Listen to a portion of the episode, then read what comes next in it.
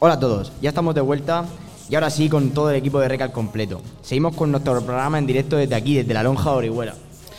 Y bueno, chicos, va, estoy haciendo un poco de memoria. ¿Os acordáis cuando hablamos de realizar un programa de radio desde aquí, en directo, desde la lonja? Yo creo que al principio no apostabais mucho, estabais un poco ahí nerviosos, ¿no?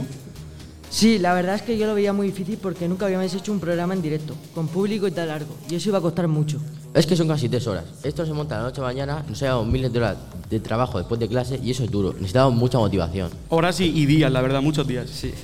Pues sí, Gabriel, hace un trabajo muy duro y a veces nos faltaban las ganas, hasta que Don Fran nos dijo hablar con Víctor Coopers, que para quien no lo conozca es uno de los gurús de la motivación más conocidos en España, siempre con mensajes positivos, optimistas y buen rollo. Y eso nos ayudó mucho a preparar este reto desde otra perspectiva. Y finalmente, aquí estamos. Hablamos con él y nos comentó la importancia de la actitud y del trabajo en equipo para afrontar el día a día con buena vibra. Aprovechando la oportunidad, le invitamos a que estuviese hoy, hoy sentado en directo con nosotros, pero debido a las restricciones no ha podido ser. Y decidimos hacer una entrevista desde casa para, para que todos lo pudieseis conocer. Uf, y vaya entrevista, yo vosotros tomaría nota, porque fue una charla muy interesante y seguro que podéis sacar algo positivo igual que hicimos nosotros. Cierto, Iker. Así que dentro vídeo. Hola, ¿qué tal? Víctor Coopers. Eh, mando un saludo a, a, las personas que estáis en Orihuela, a, a, los alumnos de secundaria, a los profesores, a los familiares. Me hubiera encantado estar con, con, vosotros, pero lamentablemente con esto de la pandemia, pues eh, estamos muy limitados. Pero sí que quería enviaros un mensaje, tal como me lo pidió Fran, que es un tipo fantástico. Os deseo lo mejor y os mando un abrazo virtual. Muchas gracias. Buenos días a todos. Hoy contamos con uno de los invitados más especiales que hemos tenido en Radio El Campico, Víctor Coopers, escritor, profesor, conferenciante y gurú de la motivación. Buenos días, Víctor. ¿Qué tal? Es una suerte poder contar contigo en este programa. Muchas gracias, Nicolás. Me has hecho una presentación demasiado generosa. Parece que has presentado un crack. Coño. Muchas gracias. Encantado de estar aquí. Y bueno, ya muchos años dando conferencias por todo el país, hablando de generar buen rollo entre la gente que nos rodea, de la motivación, de la actitud. Pero, ¿te acuerdas de cómo fue tu primera conferencia? Sí, me acuerdo, me acuerdo perfectamente. Aparte, esto es como la primera novia o, sea, o, el, o la primera Champions. No lo olvidas nunca. Eh, y me temblaban las piernas. Yo recuerdo que la noche antes no dormí, me temblaban las piernas. Suerte que en aquella época los pantalones eran más anchos y entonces no se notaba que te temblaban las piernas pero sí, sí que la recuerdo, para una empresa química. Y claro, yo, yo tenía 25 años y recuerdo que, que, nunca decía la edad que tenía. Y si me preguntaban, ostras, decía que estaba cerca de los 30. No decía nunca porque parecía muy joven, entonces tenía delante personas de 40 años y ¡buah! sufrí mucho, mucho al principio. Por cierto, ¿recuerdas cuál ha sido la charla más dura o difícil que has dado y la que más has disfrutado? Mira, la que más he disfrutado la más dura también, la más, la más, dura es muy fácil de elegir. La más dura fue una que hice para enfermos terminales. O sea, personas que tenían, tenían un diagnóstico de una enfermedad que era incurable y tenían una expectativa de vida uh, determinada. Esa fue la más dura, porque recuerdo que fue salir de allá y, ostras, igual estuve como 15 minutos llorando, uh, que ella fue durísima. Y la más chula, la más gratificante, mira, me invitaron a un colegio con, pero con chavales muy, con, niños muy pequeños, de, de, de, 8, 9, 7, 8, 9, 10 años. Ostras, y esa es la más chula que he hecho nunca. Me recibieron, todos habían hecho un dibujo, todos sabían cosas de mí, no sé, me pareció algo surrealista, como si, no sé, me pareció. ¿Sabes qué pasa? La gente se confunde. Yo solamente hago conferencias y parece que, que, que es muy importante el que hace conferencias y no es importante. Al final yo explico cosas que sabe todo el mundo, no tengo ningún mérito. Entonces, cuando te dan mérito es un poco incómodo, pero allí con, con esos niños de 8 o 9 años Um, esa también la recuerdo, fue la, la mejor, de, sí, sí, yo creo que fue la mejor de todas. Una de tus conferencias más populares, Vivir con entusiasmo, es también el título de tu último libro. ¿Nos podrías resumir en pocas palabras qué es para ti vivir con entusiasmo? Eh, es, es, mira, para mí vivir con es que es muy difícil de definir. O sea, ahora podría darte una definición muy bonita, pero coño, no es tan fácil, porque hay días que, que es muy fácil ver eh, que se puede ser entusiasta y tienes alegría, y hay muchos días, sobre todo ahora con la pandemia, que hay días muy tristes, hay días que uno está, no, no, tiene ganas de nada, eh, cuesta mucho más estar entusiasmado porque o sea, miras alrededor y hay tanta gente que lo está pasando mal, hay tanta gente que está sufriendo, además nos ha cambiado tanto la vida que cuesta mucho. Yo me pongo en vuestro lugar, que tenéis, no sé qué tenéis, 15 años, 16. Sí. Claro, 15 y 16 años, yo me acuerdo. O sea, lo que uno tiene que hacer a los 15 y 16 años es estar constantemente con sus amigos, es salir a tomar algo, es estar fuera, es hacer deporte, reírte con ellos, es abrazarte. Entonces, dices, coño, pues es que nos ha cambiado mucho la vida. Entonces, a veces cuesta ser entusiasta, pero en- el, el entusiasmo lo que quiere no, no- no está tan relacionado con, con ser ruidoso. A veces se confunde porque cuando yo lo explico, yo soy una persona ruidosa, de carácter. O sea, yo soy extrovertido, me muevo mucho, gesticulo, hablo alto, y eso no tiene nada que ver. O sea, yo, yo- yo hablo sobre psicología positiva, y la psicología positiva está más cerca de ser buena persona que de ser alegre. O sea, es mucho más importante para vivir. Psicología positiva no habla de felicidad, nunca habla de esa palabra, no la utiliza porque es muy subjetiva. Habla de sentirte contento, satisfecho con la vida que tienes y con la persona que eres. Pues para sentirte satisfecho es mucho más importante ser buena persona que ser alegre. O sea, la psicología positiva no es venga siempre alegre, siempre... no, no, no. De hecho, hay momentos en la vida en que solo se puede estar triste. A veces hay que reivindicar el derecho al cabreo. Pero cuando uno intenta ser buena persona, cuando uno intenta ayudar a los demás, o se siente mejor. Eso es lo que estudia la psicología positiva. Tú te sientes mejor cuando eres la persona más digna que puedes ser y eres una persona digna cuando, o sea, cuando haces las cosas bien. O sea, no sé si os pasa alguna vez am, si haces un favor a un amigo. O sea, aquí vosotros cuatro no sois, imagino que sois amigos. Cuando haces un favor que ayudas a tu Sí. amigo, tú te sientes bien. Entonces, la psicología positiva habla más de eso, no de, de reír, contar chistes, ser alegre. Eso a veces es ser muy pesado. Entonces, por eso se confunde a veces la palabra entusiasta porque se confunde con, con ser muy, muy, muy eufórico y no, no- o sea, no tiene nada que ver. Tiene que ver con, con vivir con alegría, pero esa alegría que no viene de fuera, sino alegría de saber que estás haciendo las cosas como las tienes que hacer. Bueno, ¿y qué podríamos hacer para vivir con entusiasmo en este momento, en este momento de tristeza e incertidumbre que estamos viviendo por la pandemia? ¿Es más difícil motivar a las personas ahora? Buah, es mucho más difícil. Esto es que eh, es como. o sea, claro, si tu equipo, si eres del Atleti de Madrid y vas primero, coño, en la liga es más fácil estar contento que si eres el Madrid, estás a 10 puntos y pinta fatal. Entonces, como todo, cuando las cosas en la vida te van bien, es muy fácil. Cuando las cosas en la vida no van tan bien, es mucho más difícil. Pero es cuando tienen mucho más mérito. Entonces, ahora más que nunca, o sea, necesitamos ah, no esperar a que el entorno vaya bien, porque eh, no se trata de esperar que todo vaya bien para tener ánimo y tener actitud. No, no, se trata de poner nuestra mejor actitud, nuestro mejor ánimo, intentar ser positivos para que el entorno no nos arrastre. Esto es como el que tiene bajas las defensas. El que tiene bajas las defensas tiene que tomar vitaminas. Pues ahora mismo el entorno es tan terrible que necesitamos provocar cosas en nosotros que nos pongan en, modo positivo. Por ejemplo, pues haz cosas que te hagan sentir bien. A mí me gusta jugar al tenis, que yo siempre que puedo, pues voy a jugar al tenis porque eso me hace desconectar, me olvido y yo me lo paso bien jugando al tenis. O, o- mira, la música, a mí me ayuda mucho la música. Supongo que vosotros también, porque yo tengo un hijo de vuestra edad y la música le ayuda mucho a estar contento. Tú pones una canción que te gusta y te cambia el ánimo. Lo que hay que hacer es provocarnos momentos buenos simplemente para mantener el ánimo y seguir caminando en este túnel. Entonces, apoyarnos unos a otros, ayudarnos, a estar bien en casa con la familia, esto es muy importante, que haya buen, porque ahora estáis mucho tiempo en casa. Estar en casa y hay mal rollo, o sea, es terrible.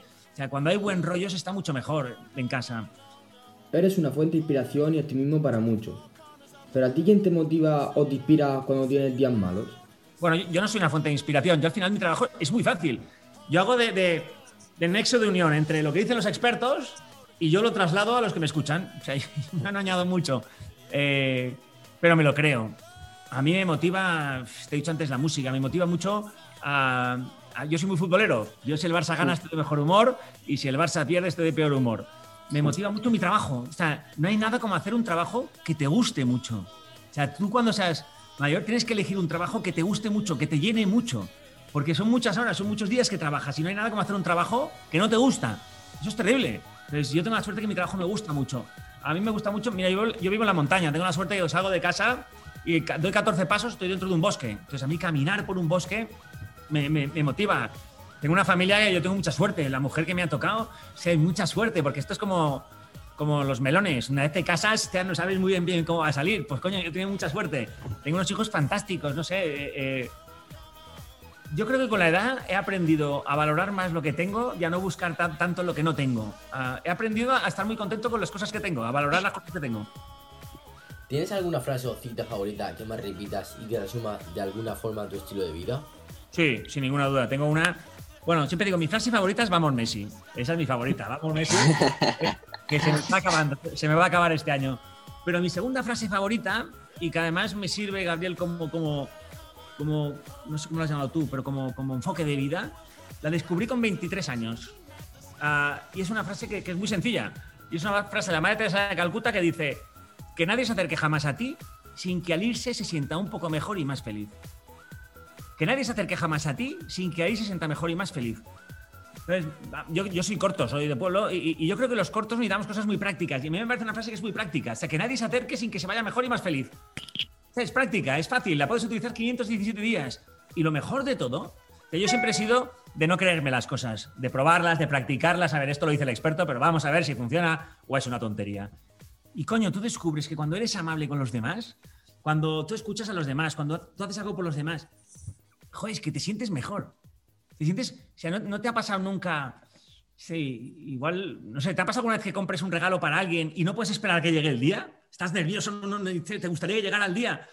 Sí, eso nos pasa a todos. Coño, ¿cómo puede ser? Nos emociona, nos ilusiona más dar un regalo a alguien que recibirlo nosotros. Entonces, Sí, sí. Coño, es una cosa muy curiosa. Mira, yo con mis alumnos, claro, mis alumnos son un poco más mayores, tienen 19, 20 años. Hemos hecho muchos experimentos de estos, muchísimos. El, el- el cómo te sientes, por ejemplo, en la facultad había un señor que siempre estaba ahí pidiendo dinero, un señor mayor que iba muy bien vestido además. No, iba un se- un señor mayor que, iba- que con un vaso de plástico y que pedía dinero y estaba allí horas y horas de pie. Y yo me acuerdo que le- a mis alumnos hicimos, como este, hicimos un montón. Hicimos el experimento de entrar en la cafetería donde estaba este, donde estaba, él estaba en la puerta de una cafetería. Entrar en la cafetería, o sea, comprarle un, un- un bocadillo, un café caliente y dárselo. Y luego lo que analizábamos es, claro, este hombre, o sea, en alguna ocasión, porque además lo grabábamos en vídeo. Claro, desde el otro lado yo lo grababa en vídeo. En fin, que hemos hecho experimentos muy raros. Pero a lo que voy, tú a veces veías a gente llorar. Veías este hombre cómo lloraba porque le hubieran dado un bocadillo, un café con leche pero lo que estudiábamos no era eso. Lo que estudiábamos sobre todo es cómo se sentía el alumno al haber hecho eso. Y el alumno decía, dice, ostras, creo que es uno de los, mejores, uno de los mejores sentimientos que he tenido. No- hacía años que no me sentía tan bien porque es muy gratificante hacer algo por los demás. Dices que la clave del éxito personal es la suma de nuestras habilidades y nuestro conocimiento, pero que lo que realmente marca la diferencia en el valor es la actitud, ya que no suma, multiplica. ¿Algún consejo para aplicar tu fórmula en nuestro día a día? Vale, pero, pero espera, eh, eh, Efren, n- no es que lo diga yo, ah, es que es de sentido común. O sea, si ahora yo te preguntara, si os preguntara a los cuatro, decirme eh, los profesores que recordéis de los últimos años, ¿con cuál te quedarías? Ah, te diría, elige una profesora o un profesor de todos los que has tenido. No me, no me lo digas, ¿eh? Pero estoy seguro, no nos conocemos de nada. No lo vas a elegir por lo que sabía, por la asignatura, por, sus idiomas. o No. O sea, lo vas a elegir siempre por cosas que tienen que ver con la actitud. O sea, no con sus conocimientos, lo vas a elegir por su actitud. Pero pasa lo mismo, si yo te pregunto por tu padre o por tu madre, tú no me dirás, no, no, mi madre es una crack. ¿Así por qué? Porque habla tres idiomas, eh, trabaja en un banco de 14 años. No, no, no. Yo mi madre la quiero mucho y me dirás cosas que tienen que ver con la actitud, no con sus conocimientos. Entonces, en la vida, sea, tú ahora tienes toda tu vida por delante. Ahora vosotros estáis empezando la edad adulta, tenéis, ya sois autónomos. Es decir, hasta los 10, 12 años haces lo que tu madre, tu padre te dice y si te gusta bien y si no también. Ahora empiezas a tomar decisiones tú, empiezas a, a ser responsable de tu vida. O sea, lo que es una cosa es, lo que es seguro es que en tu vida las cosas te van a ir según muchas variables. Y lo más importante no es lo que sepas, lo más importante no es lo que estudies, lo más importante no es las capacidades o la inteligencia que tengas. O sea, lo más importante es tu manera de ser, la actitud que tú tengas. Entonces, yo, el, el- o yo no soy nadie para dar consejos, es que no me gusta dar consejos porque pf, bastante tengo yo con lo mío, pero a mí lo que me ayudó mucho, y además empecé a vuestra edad, un poco antes, yo empecé con 15 años, con 14, yo recuerdo que en octavo de GB, octavo de GB viene a ser, no sé, me imagino que como, no sé, 14 años, ¿qué es? Primero de eso, Sí. segundo de eso, ¿no? Segundo, Segundo, segundo. Segundo. Me hicieron Sí, hacer sí. un trabajo Segundo. pues me hicieron hacer un trabajo en segundo de eso, que para mí era octavo de GB, y hice un trabajo sobre el libro de, de Napoleón Hill, que se llama Actitud Mental Positiva. Y ya desde pequeño, desde 14 años, me ha gustado siempre leer libros de actitud positiva. Hay libros que son una auténtica mierda, pero hay libros que son buenísimos. Entonces, si tuviera que dar un consejo es, lee libros sobre actitud positiva, sobre cómo mejorar tu actitud, porque esto es como, o sea, si comes cada día tocino, acabas atocinado. Si todo el día estás leyendo actitud positiva, coño, en tu cabeza vas metiendo un montón de cosas que aunque creas que no, van calando, calando, calando. Entonces, yo leería muchas cosas. O, si no os gusta leer, ah, ahora las generaciones nuevas, yo también lo hago, ¿eh? Yo escucho muchos vídeos. Vídeos en YouTube de actitud positiva. Es una mierda, fuera. Pero alguno hay que dices, coño, tiene toda razón. A veces escuchas un vídeo y dices, este mamón tiene toda razón. Y eso te ayuda a mejorar como persona. Cambiando un poco la temática de la entrevista, nos gustaría saber un poco cómo es un día normal en la vida de Víctor Coopers. Cuéntanos. Je, Ahora es aburridísimo. Ahora es aburridísimo. Ahora es. Coño, yo es que tenía un trabajo que me encantaba. O sea, yo, yo vivo en el Pirineo. Entonces yo cogía el coche, 6 de la mañana, seis y media o 7 de la mañana, bajaba a Barcelona, que está una hora y media, cogía el tren o el avión, me iba a una ciudad distinta cada día, entonces llegaba a un auditorio, am, hablaba con- a gente que le veía las caras a esas personas. Coño, estábamos en auditorios todos. Luego había un pica pica, tomábamos una cerveza, hablábamos, cogía el avión y el tren, volvía a mi casa. Ca- Era muy distraído, era fantástico, porque cada día era una empresa distinta, cada día era un lugar distinto. Y, y claro, yo al final he conocido muchas ciudades por la suerte de mi trabajo. Y ahora no. Ahora desde la pandemia mi día a día es, es exactamente igual. Cada día es lo mismo. Me levanto, me ducho, desayuno, me pongo delante del ordenador, miro el punto verde y, y- y aquí estoy, todo el día pegando la chapa. Pegando la chapa, me levanto con el culo cuadrado, estoy hasta las narices de no salir, me subo por las paredes, hasta me cuesta mucho. Ahora es. Mi día a día es muy aburrido. Lo que intento es escaparme en cuanto puedo a la montaña o, o- o jugar al tenis, porque es que no se puede hacer mucho más. Yo tengo la suerte que en este, aquí tenemos un, un- Es un pueblo muy pequeño. Aquí no se cierran las instalaciones deportivas porque son al aire libre, porque somos muy poquitos. Y coño, te dejan ir a jugar al tenis. Pero claro, no se puede ir a tomar una cerveza, no se puede ir a comer, no se puede ir a cenar con nadie, no puedes hacer nada. Entonces, mi día a día se ha vuelto muy aburrido. Pero, pero hay que saber ver el lado positivo. Eh, si yo me quejara porque no salgo de casa, es para que me caiga un pepino gigante del espacio y me aplaste con dolor, con mucho dolor. Porque hoy o sea, eh, es un privilegio no estar en un hospital. Eso es, es- es- ya solo eso es un privilegio. Y tener un trabajo mínimamente que te va bien, ya es un lujo. Hoy no podemos pedir mucho más. Eres profesor en varias universidades de Barcelona. ¿Qué crees que piensan tus alumnos al tener un profesor tan influyente? Primero, es que no soy una persona muy influyente. Y segundo, mis alumnos están. a- yo creo que alguno está hasta el coco de mí. Porque. eh, claro, yo veo a alguien que está sin sonreír y lo echo de clase. Y antes me dice, ¿usted de qué va? Digo, no es que coño, no sonríes. Dice, coño, no sonrío, pues no sé, estaba aquí atento. Digo, es mi cara. Digo, y hemos tenido discusiones porque o sea, si alguien no sonríe, no está fuera, expulsado. Joder, todo. No te creas, ¿eh? Eh, Alguno puede estar contento, pero, pero no, no, no.